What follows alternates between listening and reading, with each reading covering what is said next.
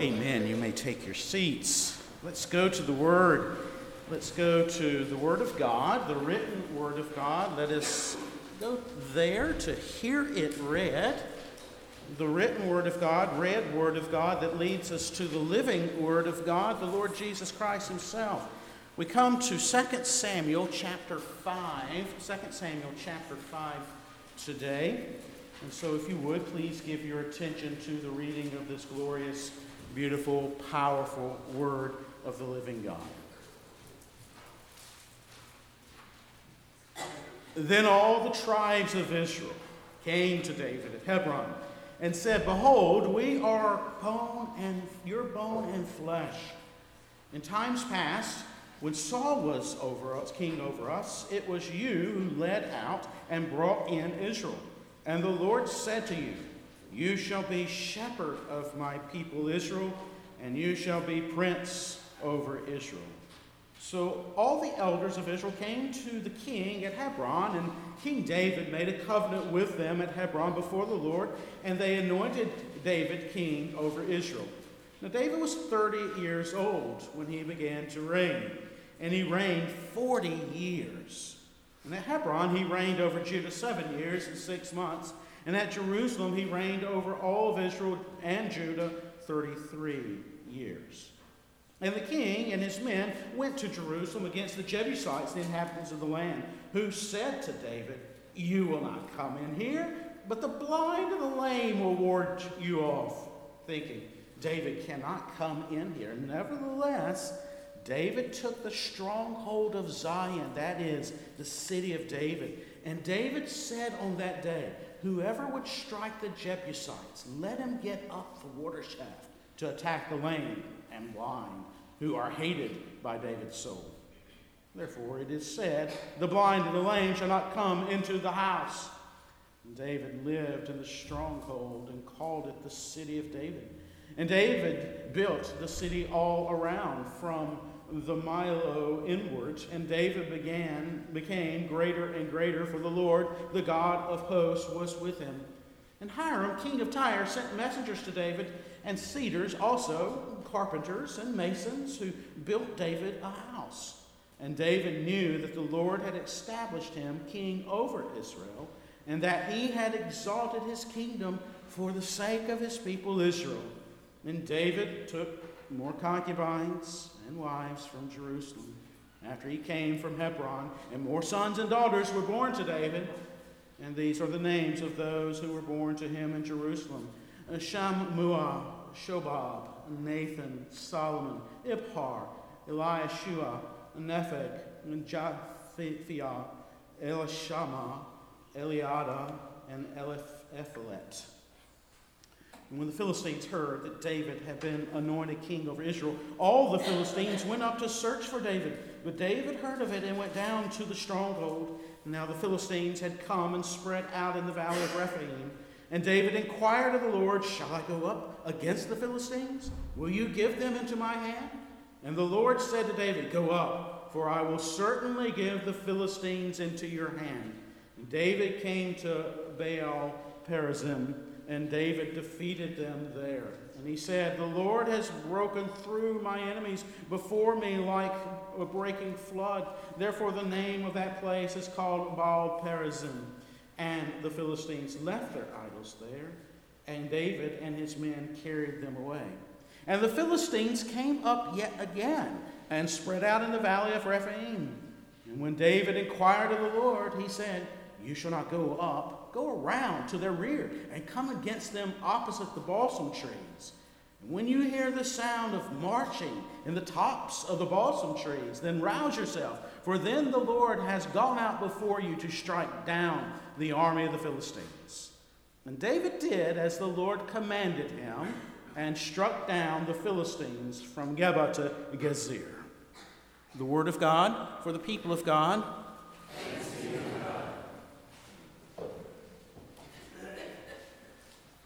Imagine with me going up into the attic of a beloved family member's house. A beloved family member uh, who has, has recently passed away. And you're up in the attic and you're looking around at all the stuff that can accumulate in an attic, and you see a box, a shoebox. And on that shoebox, in her distinctive and lovely script, are written two words photos, memories. And with sadness, but also a measure of hopeful expectancy, you go and you get that shoebox and you walk down the creaking stairs. And as you're walking through the hall, you catch a faint smell of mothballs from the closet. And you move into the kitchen and you cross over that linoleum floor to that beloved kitchen table, the table that you used to love to sit at and watch that beloved family member do her magic in the kitchen. And you go to that table and you take the lid off of that box, and then you gently slide out the old photos. Some of them are Polaroids, some of them are 35 millimeter, and, and some even older. And you slide those photographs out on that formica top table. And there they are, lying on that table in a jumbled, beautiful collage. There before you are snapshots, snapshots of a life, of a life that, of a person that, that you love. There, there, there are certain photos that are from childhood. There, there are other photos that are from the teenage years.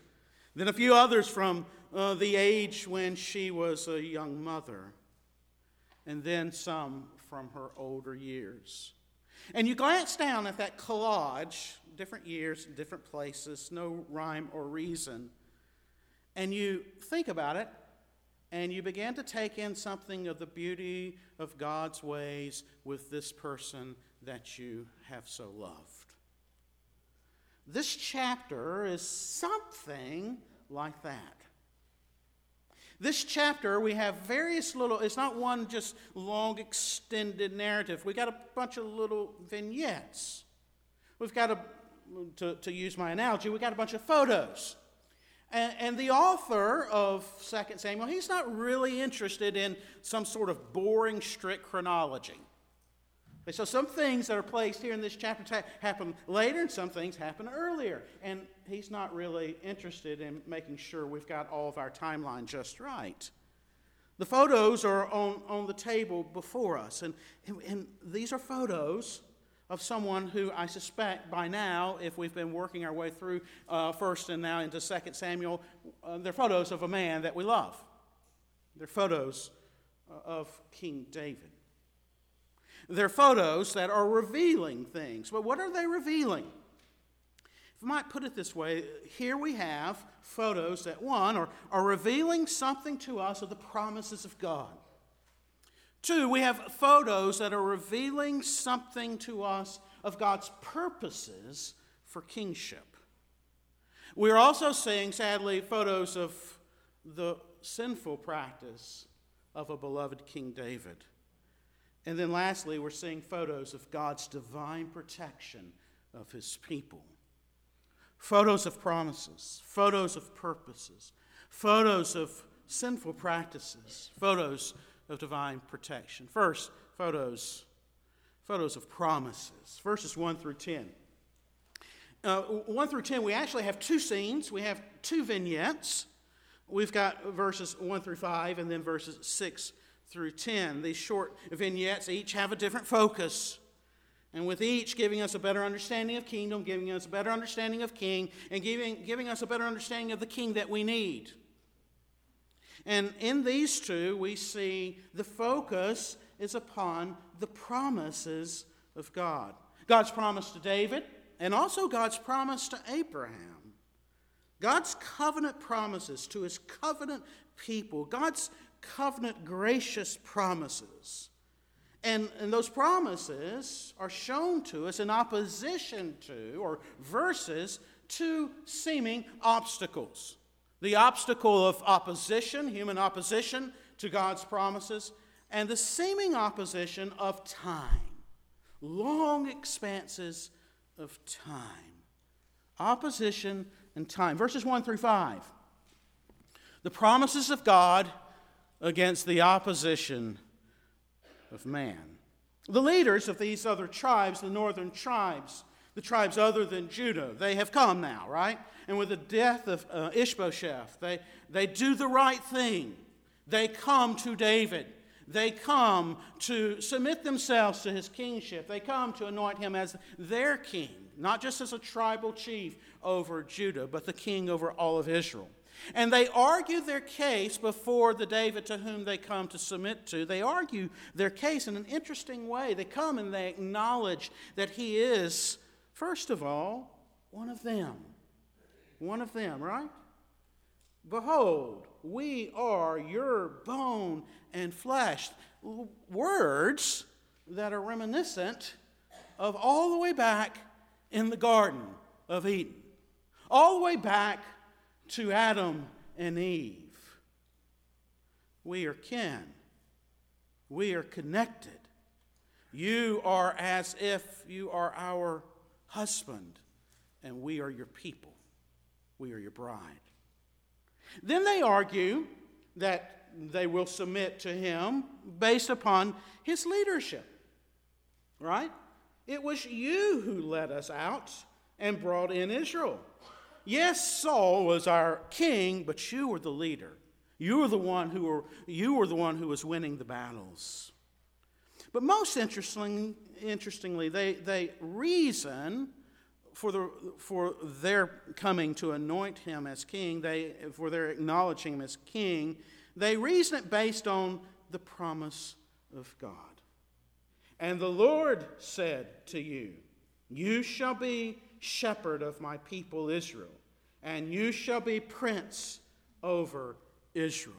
They base their argument of submitting themselves to him based upon the promise of God. A promise that had come way earlier, right? Hadn't Samuel anointed him when he's a young man? And yet it takes so long for, for it to be seen that truly he is the king over all of Israel. And during that time period, what does he face? Or what does the promise face? It faces opposition again and again and again at every turn. From the madness of Saul, the jealousy of Saul, to the reluctance of the northern tribes to come under his headship, his kingship, to the scheming of Abner, and to even the rash self seeking of a friend like Joab. The fulfillment of the promise met opposition. But here's the point our Lord's promises are certain no matter the opposition. Our Lord's promises are certain no matter the intensity of opposition. When the Lord makes a promise, no human, no sinful, no evil opposition will thwart his promises. Christian parent, grieving over the waywardness of your child. Let that sink in. Christian, wondering when your next job is going to come. Let that sink in.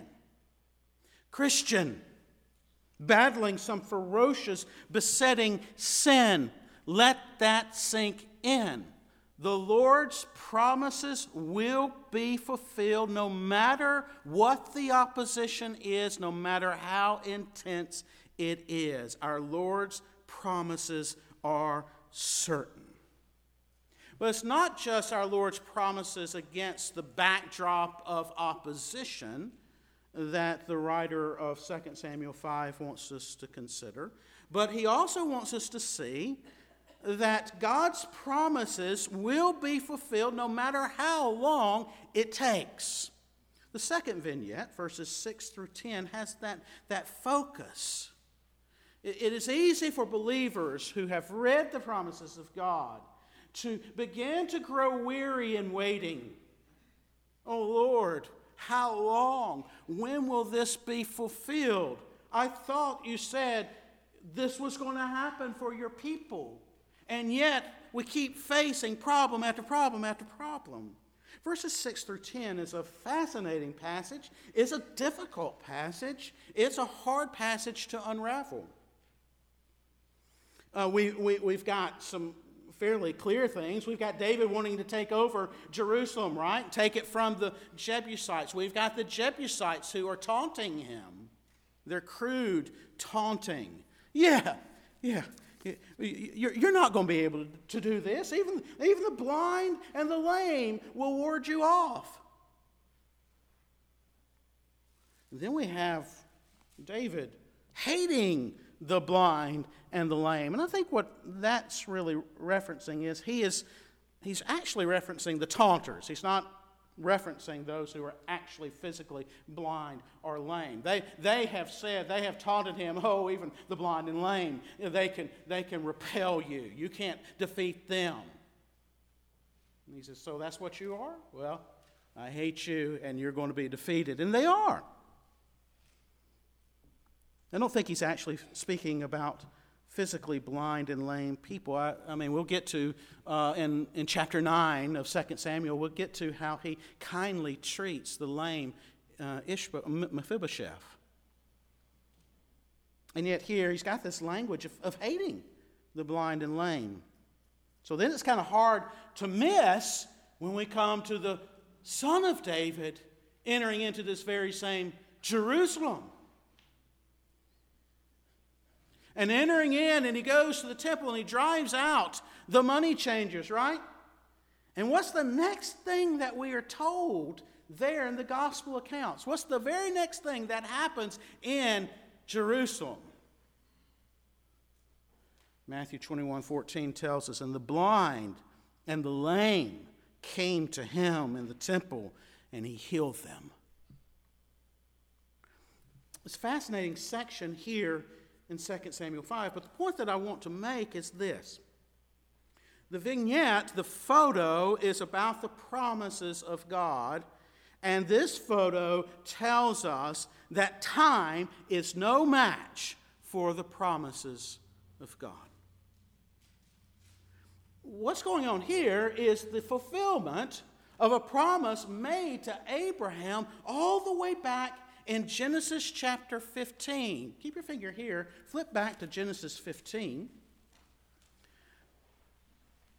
Some 800 years before what is happening in 2 Samuel 5, we read in this great and amazing passage of Genesis 15 where God makes covenant with Abram. We read verse 17 and following.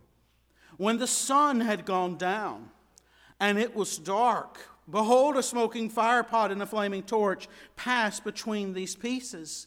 And on that day, the Lord made a covenant with Abraham. To your offspring I give this land from the river of Egypt to the great river, the river Euphrates. The land of the Kenites. Well, by the time of David, the Kenites have been defeated. The Kenizzites, them too. The Canaanites, those folks as well. The Hittites, yep. The Perizzites, yep. The Rephaim, yep. The Amorites, yes. The Canaanites, yes. The Girgashites, yes. And the Jebusites, no. Not until here. 800 years later.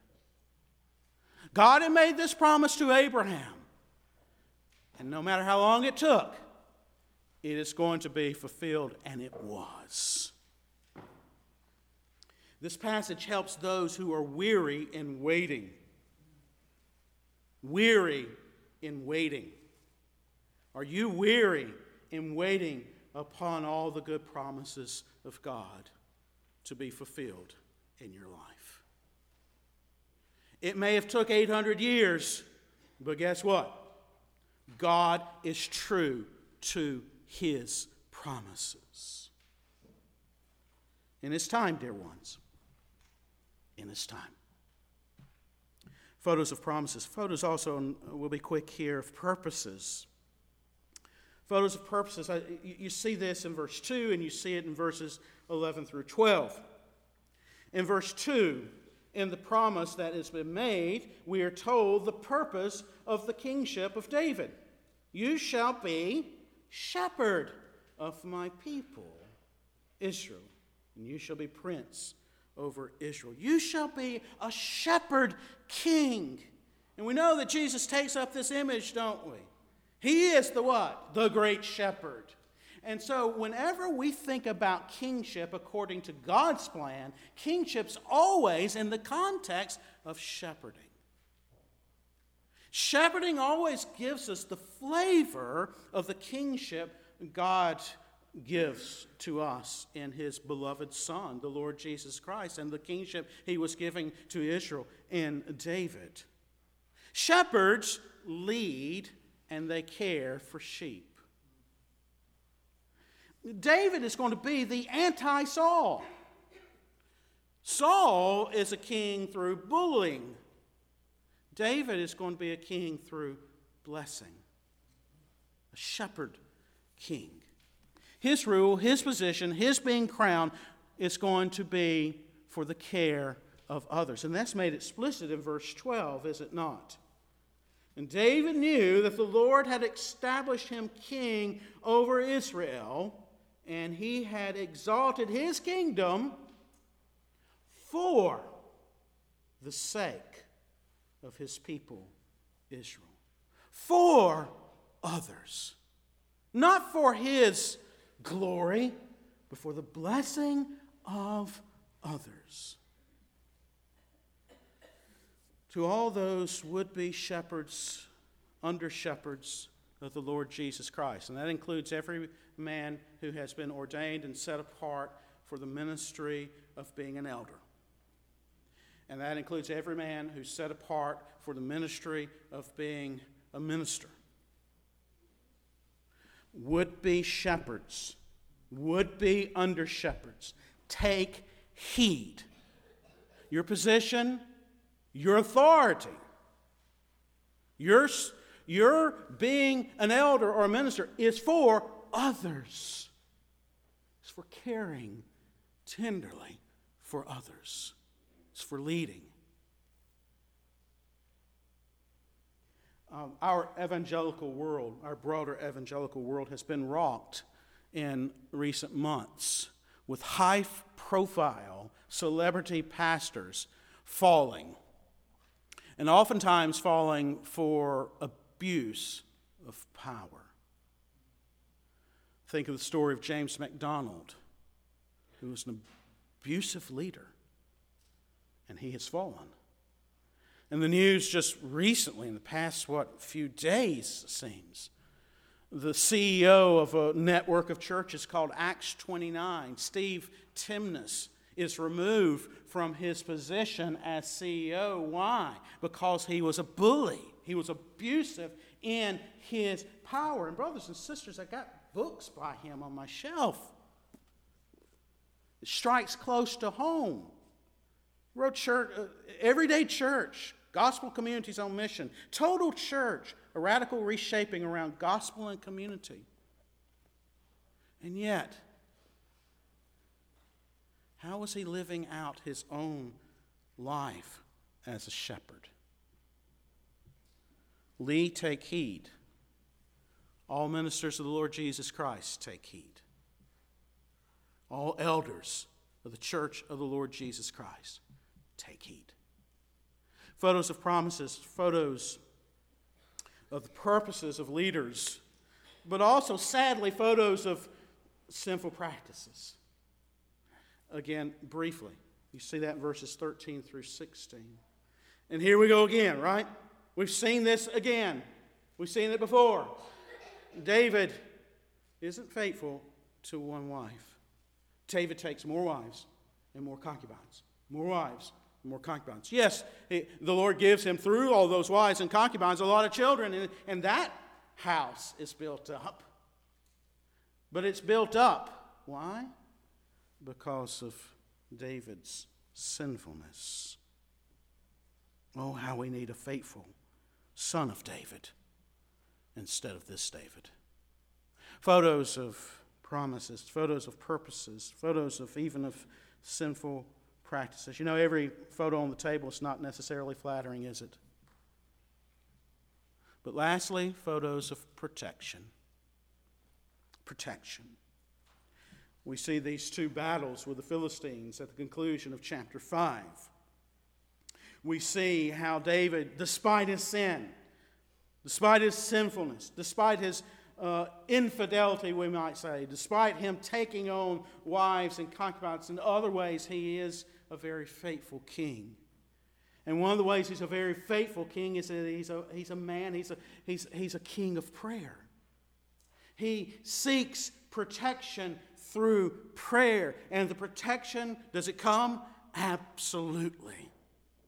Divine protection comes through his prayer, and it, com- it comes with great and mighty power. Notice verse 20.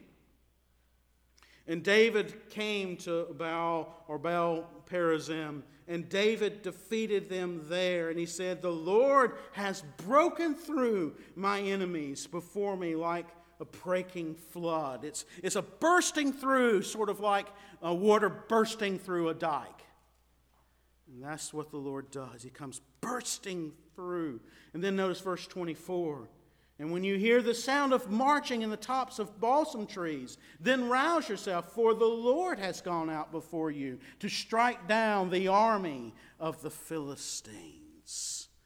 Out goes our great and sovereign King as the great warrior king, as the leveler, as if he is that king who's riding out into the enemy throng first and he raises his sword and he turns around, and all of his followers follow into battle. Don't tone down that imagery, Christian. Our God is a warrior. He battles. He leads his people into battle against the forces of wickedness. Don't tone it down.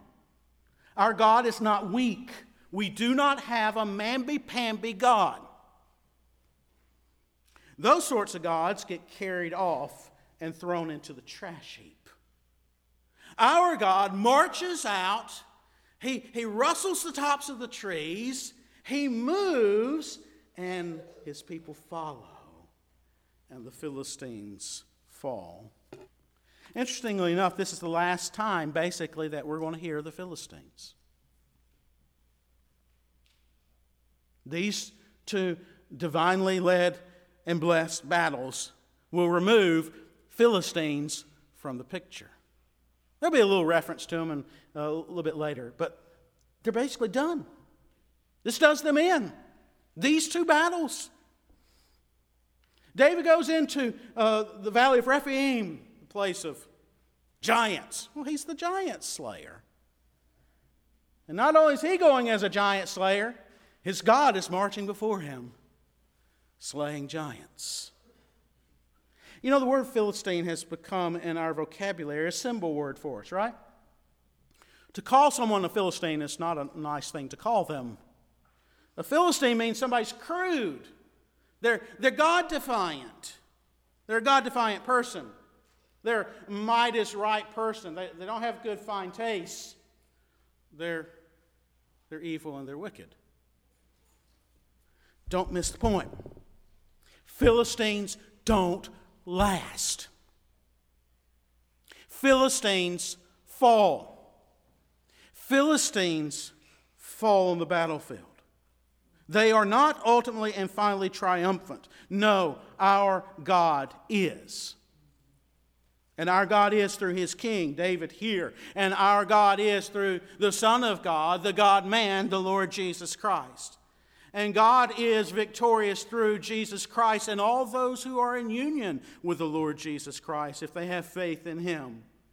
His king always and ultimately defeats Philistines. And this world is full of them.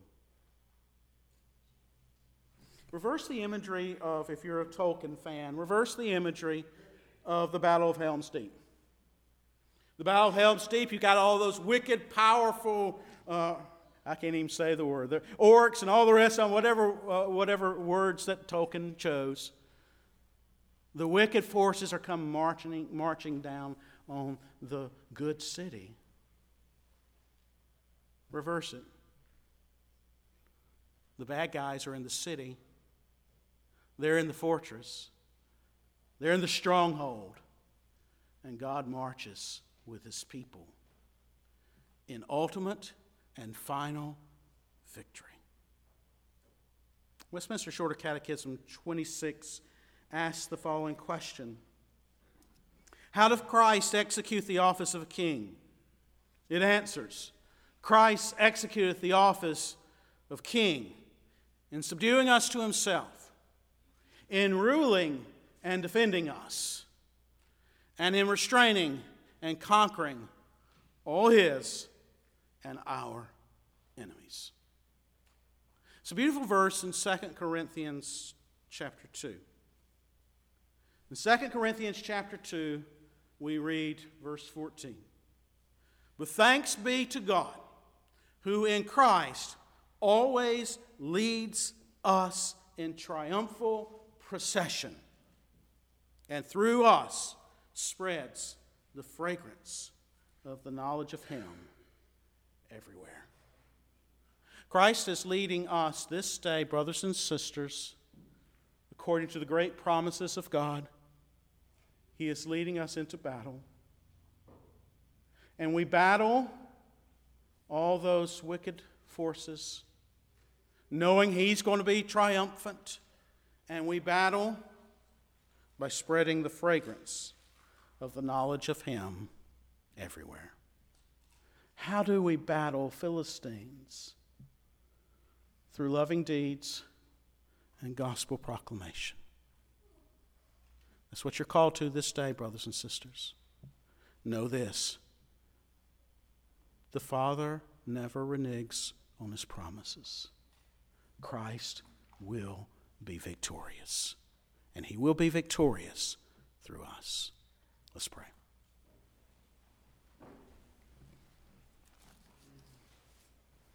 Holy Father, we thank you for the promises of your word, which are yes and amen in the Lord Jesus Christ. They are sure, no matter the opposition, they are sure. No matter the time it takes for them to come to fulfillment, they will come to fulfillment. And you do so through that great shepherd king, the one who has lived and laid down his life for us, for Israel for the people of God.